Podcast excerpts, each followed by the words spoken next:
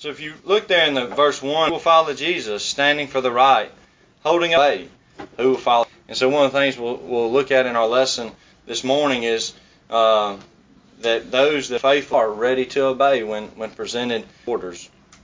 Verse 2, who will follow Jesus in life's busy ways, working for the Master, giving him the praise, earnest in his vineyard, honoring his laws, faithful to his counsel, watchful for his cause. And that third, believe they call that a stanza. Uh, looking at the or, well, any laws, faithful to his counsel, watchful for his cause. That, that alludes to the idea of his commandments, his word, and we're faithful to that, and we're watchful for his cause. We're defending that, uh, and we're always um, looking to him for that. If you go back up towards the beginning of that verse, in life's busy ways, and so um, we'll also look at uh, that concept too. Verse 3 Who will follow Jesus in his work of love, leading others to him, lifting prayers above, courage, faithful servant. In his word, we see on our side forever will this Savior be. And so we do see that uh, our Savior is with us if we are faithful to him and we're honoring him. If you will turn your Bibles to Romans chapter 9. Romans chapter 9. Figured this was a good a place as any to begin our, our thoughts in, in the scriptures this morning. Romans chapter 9, and of course we're picking up here in the in the beginning of Paul's thoughts, but uh, I think we'll uh, we'll get uh, what we're what we're wanting out of here. Romans 9, starting verse 27. Isaiah also cries out concerning Israel, though the number of the children of Israel be as the sand of the sea, the remnant will be saved, for he will finish the work and cut it short in righteousness because the Lord will make a short work upon the earth. And as Isaiah said before, unless the Lord of Sabaoth had left us a seed, we would have been we would have become like Sodom and we have would have been made like Gomorrah. What shall we say then that Gentiles who did not pursue righteousness have attained to righteousness, even the righteousness of faith? But Israel, pursuing the law of righteousness, has not attained to the law of righteousness. Why? But because by the works of the law. They stumbled at the stumbling stone in Zion, a stumbling stone, a rubber belief. Here we get uh, the concept there in verse 27 that, you know, though the number of the children of Israel, God's chosen people, is, though that number is as uh, the sand of the sea, it's only that remnant among them that are going to be saved. And I, I think we see there in verse 32, uh, Paul answers that question why is this? Why is that the case? Because they did not seek it by faith. That's why the whole of the children of Israel were not saved. It was because they didn't seek it by faith, but as it were by the works of law. Uh, and so we see that those that are going to be counted among the remnant will be those uh, that seek God by faith, and that's what we'll talk about this morning. Verse chapter 11, starting in verse 1, I say then, has God cast away his people? Certainly not, for I also am an Israelite of the seed of Abraham, of the tribe of Benjamin. God has not cast away his people whom he foreknew. Or do you not know what the scripture says of Elijah, how he pleased with God against Israel, saying, Lord, they have killed your prophets and torn down your altars, and I alone am left, and they seek uh, my life. But what does the divine response say to him? I have reserved for myself 7,000 men who have not bowed the knee to Baal. Even so, then, at this present time, there is a remnant according to the election of grace. And so I believe uh, Stephen had a lesson about Elijah, and he covered this a few weeks ago. Um, we see Elijah in despair, and he's he's telling the Lord, uh, "They've killed uh, your prophets, they've torn down your altars, and I'm the only one left." And what's God tell him? No, there's a remnant. That's essentially what God says. There's a remnant that will to me. And then Paul says, "Time," in verse five, even so, uh, that's left. Uh, for where we are today, think back to Noah. I don't know exactly the population of the earth when, when Noah was here, but how many how many folks were saved then? How many folks were faithful? Eight. Um, think to the golden calf incident uh, in Exodus 32, and I would like for you to flip over there. Exodus 32, you think about all the things that this people has seen. Um, they've seen the deliverance coming out of Egypt. Uh, they've seen the plagues while they were in Egypt. Um, They've seen Moses and the glory of, of God on the mountain. He's up there for, um, I got my math right, it was 40 days. He, Moses was there. And in this time, what do they do? They create the golden calf. they uh, they decide Moses is not coming back. We're going to find us a leader and we're going to go back. We're going to go back to Egypt. We're done with this. And so we see that um, the group of, of Israel itself, it seems the way it, the, the text reads it, it was the whole. Uh, but I do think there in verse uh, Exodus 32 and in verse 26, and Moses stood in the entrance of the camp and said, Whoever's on the Lord's side, come to me. And all the sons of Levi gathered themselves together to him, and he said to them, Thus says the Lord God of Israel, Let every man put his sword on his side and go in and out from entrance to entrance throughout the camp, and let every man kill his brother, every man his companion, and every man his neighbor. And so the sons of Levi did according to the word of Moses, and about 3,000 men of the people fell that day. And so we see at least that there was some, at least there's Levi, that when Moses said, you know, if you're on the Lord's side, you come over here. So there was at least a remnant uh, that was there. I don't know the number, but there was some portion of them. And he sends them out through the camp, uh, killing their neighbor, killing their brother, and killing their companion uh, for that sin that they committed there. And so uh, we do see out of this whole group uh, that God leads out of Israel, there's some uh, that are that are faithful to Him spies coming out of land and look in Numbers uh, 14. Um, Moses sends um, 12 spies into the land of Canaan in Numbers um, 13.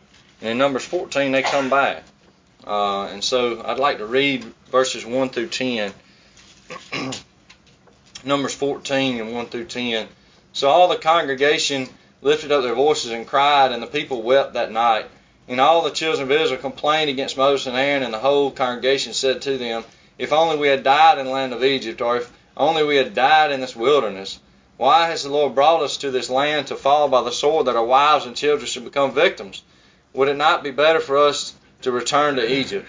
So they said to one another, Let us select a leader and return to Egypt. Then Moses and Aaron fell on their faces before all the assembly of the congregation of the children of Israel but Joshua the son of Nun and Caleb the son of Jephunneh, who were among those who had spied out the land, tore their clothes and spoke to all the congregation of the children of Israel, saying, "The land we spied, we the land we passed through to spy out is an exceedingly good land. If the Lord delights in us, then He will bring us into this land and give it to us, a land which flows with milk and honey. Only do not rebel against the Lord, nor fear the people of the land, for they are bread. Their protection has departed from them, and the Lord is with us." Do not fear them. And all the congregation said to stone them with stones. Now the glory of the Lord appeared in the tabernacle of meeting before all the children of Israel. And so we see here that the, the, the spies go into land and ten of them come back and say, we can't take it. They're giants. They're the sons of Anak. Um, we're like grasshoppers in their in their in our own sight, and so we were in their sight. They say, and so we see here that um, you know it says the whole congregation was against them. So you've got uh, two men, it looks like Moses and Aaron, that are standing faithful. And, and why might that be? I think in verse 9 tells us um, this is Caleb and, and, Joshua's response. Only do not rebel against the Lord, nor fear the people land, for they are bread. Their protection has departed for, uh, from them, and the Lord is with us. Do not fear them. And so they're they're standing faithful. They are understanding God's promise that, that He's already told them He's going to give them that land. They're trusting that promise. But I think here again we see just a small number remain faithful during this time. Um, and we already read where, well, let's, let's flip over to 1 Kings. 1 Kings chapter 19. Um, 1 Kings 19 and then verse 18. This is the passage that Paul uh, brings up in Romans. This is when Ahab is king, Elijah um, is there, and he's uh, distraught. The uh, the prophets have been killed, uh, and so he he's distraught. But what's the Lord telling him? Yet I have reserved seven thousand faithful to him. There's some that have not submitted themselves to serving other gods, and they have not. Flip over to Jesus, John chapter six, and in verse six, 66. Um, this is after the feeding of the five thousand. He's um, preaching to them here. He's done walked on the sea. He's fed them, uh, the, the people, the 5,000. John 6 and verse 66, from that time many of his disciples went back and walked with him no more. Um, just think of all that Jesus had done uh, up to this point, all the, the miracles and the raising. Uh, I, don't, I don't remember in the chronology if he raised them from the dead, but I think you'll um, get my point here in a minute, but you know he's he's raised Lazarus from the dead. He's healed all these people. There's people coming to him in droves, and I think what we see throughout uh, his life is he's in his ministry, and then when he gets there to the end, how many folks are left? How many folks are left there to go with him to the cross? We we sung about it in the, in the song right before the Lord's Supper. There was none. Matthew 26 and verse 56. This is the uh, betrayal there in the garden. Matthew 26 and verse 56. But all this was done that the scriptures of the prophets might be fulfilled. And then all the disciples forsook him and fled.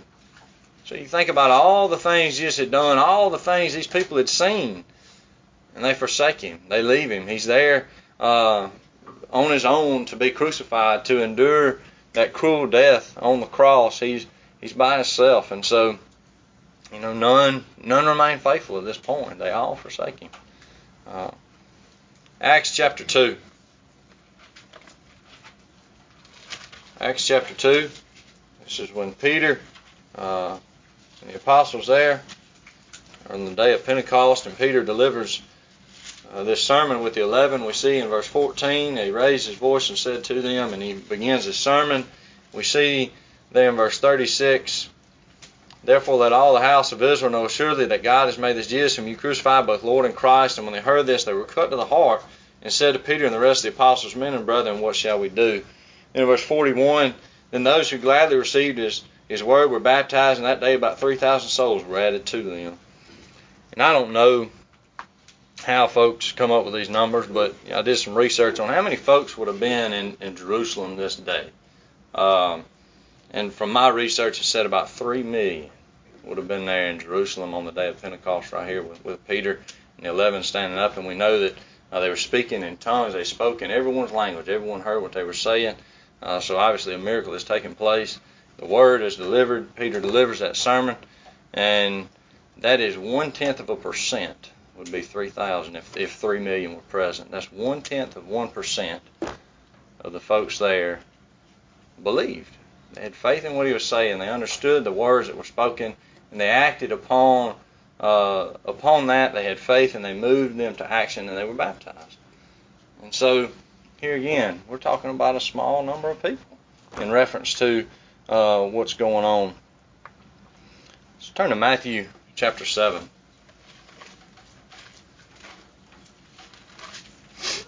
Matthew chapter 7.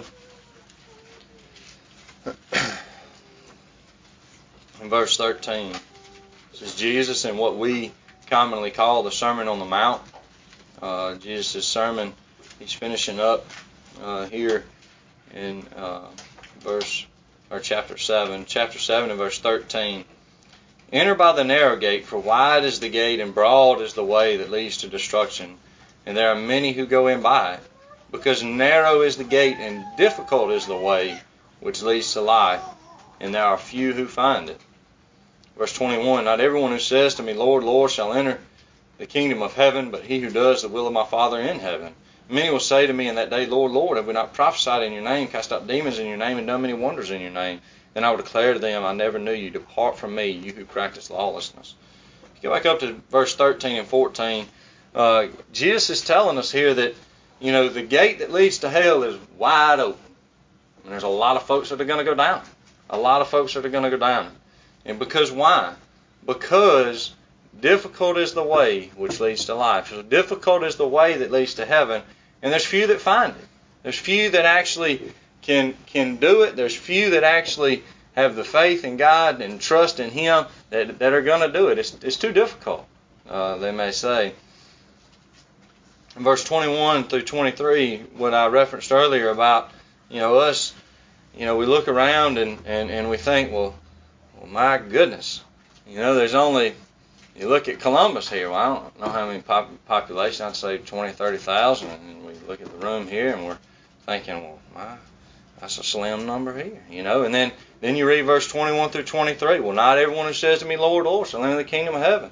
I don't think he's just talking to those outside that may be in some other church building this morning. I think he's he's referencing obviously those folks, but he's referencing us too. Not everyone who says Lord, Lord, not everyone uh, He's saying there, verse 22, Many will say to me in that day, Lord, Lord, have we not prophesied in your name, cast out demons in your name, and done many wonders in your name? These folks have done uh, some work here. Then I would declare to them, I never knew you. Depart me, you who practice lawlessness. And so we can deceive ourselves. They deceive themselves here, what Jesus said. Who's to think that we can't deceive ourselves?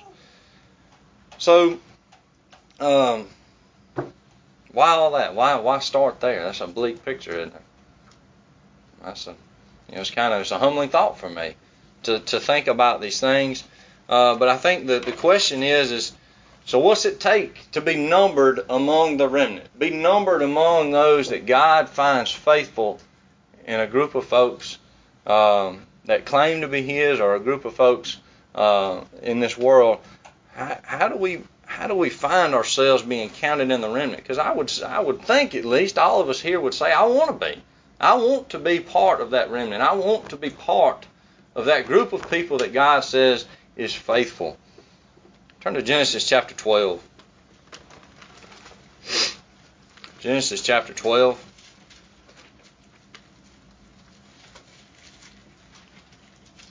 Just a heads up, Mr. Jerry will be uh, leading our class uh, after this on Hebrews 11. I would assume we'll talk a little bit more about Abraham. Uh, but I can't help but think when I think about this topic, um, and knowing that uh, going back to Romans where he's talking about that we need faith to be counted among them, I can't help but think about Abraham and what was, who was he? Why did he do the things that he did? How did he have that faith that you know, Jesus winds up talking about in the Gospels, and Paul talks about in Romans and in Galatians. You know, Abraham's a man that's held up throughout all of Scriptures as a man of faith, as a man that did what God asked him to do. Uh, and so I got to, I just have to think back to him and, and wonder, um, and wonder how he was uh, counted among the faithful. Let's start there in uh, chapter 12 and in verse 1. Now, the Lord had said to Abraham, Get out of your country, from your family, and from your father's house to a land that I will show you. I will make you a great nation. I will bless you and make your name great, and you shall be a blessing. I will bless those who bless you, and I will curse him who curses you. And in you all the families of the earth shall be blessed. So Abraham departed as the Lord had spoken to him. And Lot went with him, and Abraham was 75 years old when he departed from Haran. You know, we could spend a lot of time talking about, you know, uh, well, he could have been thinking he'd never sees the rest of his family again. I mean, all those things. But I think what we see is God gave a command, and what did Abraham do? Abraham acted. So um, he just says in chapter four, there's no arguing on Abraham's part. Abraham just just spoken. He did what the Lord asked him to do. He left. Uh, so he's got a command given by God, and he leaves. He leaves his family. He leaves everything he ever knew. He left his, his homeland to go to a place that God would show him. He didn't even know where he was going. God just said, I'm going to I'm going to take you there. And he, Abraham says, Yes, sir, I'm going to go. And he departs. Genesis chapter 22. Genesis chapter 22, starting there in verse 1. Genesis 22 and in verse 1 Now it came to pass after these things that God tested Abraham and said to him, Abraham, and he said, Here am I, here I am. Then he said, Take now your son, your only son Isaac, whom you love, and go to the land of Moriah and offer him there as a burnt offering on one of the mountains of which I shall tell you. And here again, he doesn't know where he's going. He's just saying, Lord's telling him he's going to show him a mountain. Uh, and so Abraham, there in verse 3, so Abraham rose early in the morning and saddled his donkey and took two of his young men with him and Isaac his son. And he split the wood for the burnt offering and arose and went to the place of which God had told him. And so here again, we see God giving a command there in verses uh, 1 and uh, really verse 2 take now your son, your only son, uh, the son of promise, that son that he was told all the nations that would carry his seed, and uh, God is telling him uh, to sacrifice him. So appears the next morning, the very next morning, Abraham rose early in the morning and left and went to go offer up Isaac. And of course, we know if we if we read on through the story, uh, Abraham was going to do it, and we're told in scriptures that Abraham just believed that God could raise him up. You know, by no indication, at least that that we know of of that being done, or Abraham have seeing God do that. He just believed that it could be done. He just believed God. God told him to act, and what did he do? He acted. He he had the faith that God wanted him to have, and that faith that moves to action immediately. No questions asked. I move when God says move. And Abraham was that man. Think about Daniel uh, and him there where where they're uh, trying to get him killed. The folks that he's uh, that he's in the nation with, and what's he do? He's he's not uh, taken back by that. He's just doing his regular thing. He's going to pray. He doesn't care what the consequences are. He's going to serve God. He's going to worship and pray no matter what happens, no matter uh, what verdict is, is given down by the government he's under. He's just going to do it. Then I think of David, 2 Samuel chapter 12. 2 Samuel 12. Really start there in verse 7. You know, we, we know that uh, at this point, David is um, taken Uriah's wife, slept with her. She is now um, going to give birth to his child. He's murdered Uriah the Hittite uh, by the hand of uh, by his hand, and now Nathan the prophet is coming to him. The Lord has sent Nathan to David. Start there in verse 7. Then Nathan said to David, You are the man. Thus says the Lord God of Israel I anointed you king over Israel, and I delivered you from the hand of Saul. I gave you your master's house and your master's wives into your keeping, and gave you the house of Israel and Judah. And if that had been too little, I also would have given you much more. Why have you despised the command of the Lord to do evil in his sight? You have killed Uriah the Hittite with a sword. You have taken his wife to be your wife, and have killed him with the sword of the people of Ammon. Now therefore the sword shall never depart from your house, because you have despised me, and have taken the wife of Uriah the Hittite to be your wife. Thus says the Lord, Behold, I will raise up adversity against you from your own house, and I will take up your wives before your eyes, and give them to your neighbor, and he shall lie with your wives in the sight of this son. For you did it secretly, but I will do this thing before all Israel, before the sun. So David said to Nathan, I, David said to Nathan, I have sinned against the Lord. And Nathan said to David, The Lord also has put away your sin; you shall not die. So when I think about uh, this this thought of faith and being numbered among God's God's faithful, I can't help but think of this story where we know that David is caught up in this sin and he is um, you know, we read in the Psalms of how it says he was eating him up, but you know, all indications on the outside, he's just going along with what's going, what's what's supposed to happen. And Nathan comes to him, and he's he's not able to see what Nathan is telling him. Nathan's telling him, "I'm telling you a story about you," and David's not able to see it. Uh, he's able to see that if somebody else did this, this would should be the punishment for him. And David clearly makes that judgment. So David has deceived himself in this moment, and Nathan says, "You are the man." Thus says the Lord God of Israel. And so, you know, God has sent Nathan to him to confront him with his sin. And then what? What's David's response? I, I have sinned, is what he says there uh, in verse 13. I have sinned against the Lord. And so, you know, David, when confronted with that sin, he he takes what Nathan tells him and he just says, "I've done this," and he's able to to see himself clearly at that point. It seems like, you know, he was evidently deceived up until then, and so you know, I think that if we're going to be numbered among the faithful and numbered among that remnant, we got to be able to do this. We have to be able to say when someone we're presented with God's word, and when somebody presents God's word to us, we respond. We understand I was wrong, even if we didn't think so at the time. But guess what? God's word proves otherwise. I'm wrong, and guess what? I've sinned, and I'm going to move on from that, and I'm going to confess it, and I'm going to repent of it, and I'm going to do different.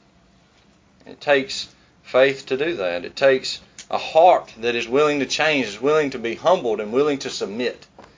And how how much we need help with that. Turn to Hebrews 11.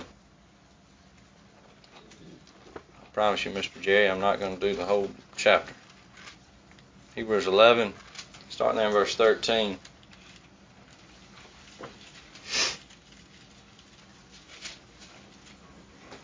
Hebrews 11 and verse 13.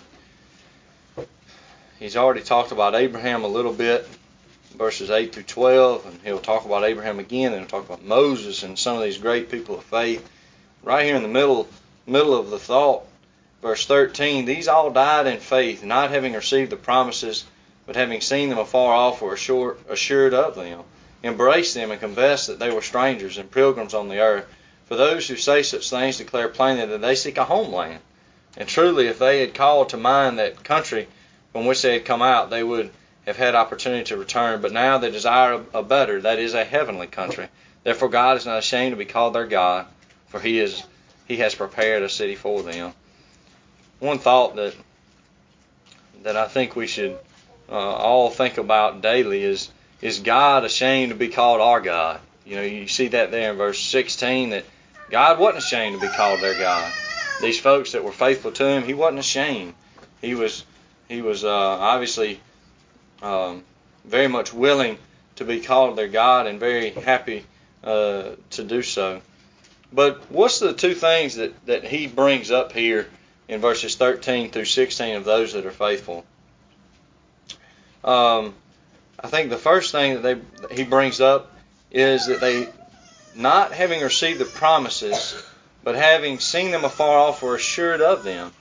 So the first thing is these folks that were faithful believed the promises. Believed the promises of God. They they took them as true. They knew they were true, and they just saw them afar off. They don't even have what we have, but yet they were assured of them, and they believed them. They had faith in them.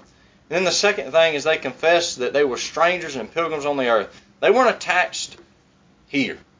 They were seeking a better country, uh, is what he says um, there in verse 14. For those who say such things declare plainly that they seek a homeland. They seek somewhere different than here. They're not attached to here.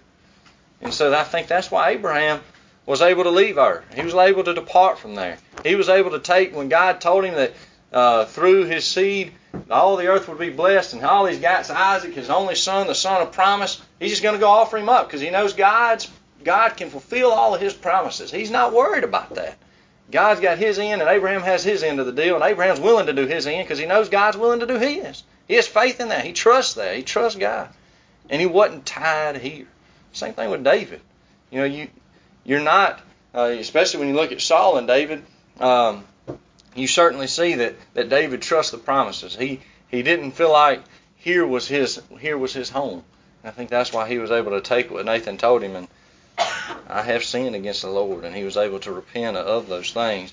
Um, I think these things are hold us back, not trusting in Him fully, and being so entrenched in this life, not understanding that, that there is something better, there's something else out there that God has prepared for us. And those things hinder us from having that faith that God requires us to have. I think we I think it's a legitimate question to ask is is this unreasonable? Is God being unreasonable here? Does anybody think God's being unreasonable? No. No, he's not. He's fulfilled all the promises, especially us sitting here. He, if you look back in Hebrews, he's saying these they haven't received the promises and they believe. So Abraham hadn't received all these things. We have. God has fulfilled his promises time and time again, and all of us in here ought to be able to see that. I ought to be able to see his love. He sent his son. He's delivered us from, from the bondage of sin, the greatness of that. And he's prepared for us a homeland. He's prepared a better country, heaven, for us to go live with him for all of eternity. And for us to just do what he says when he says do it. That's all he's requiring of us. Believe him, have faith in him, and act when he tells us to act. And repent and turn from our sin. That's all he's asking us to do. That's not unreasonable. I don't believe that one minute.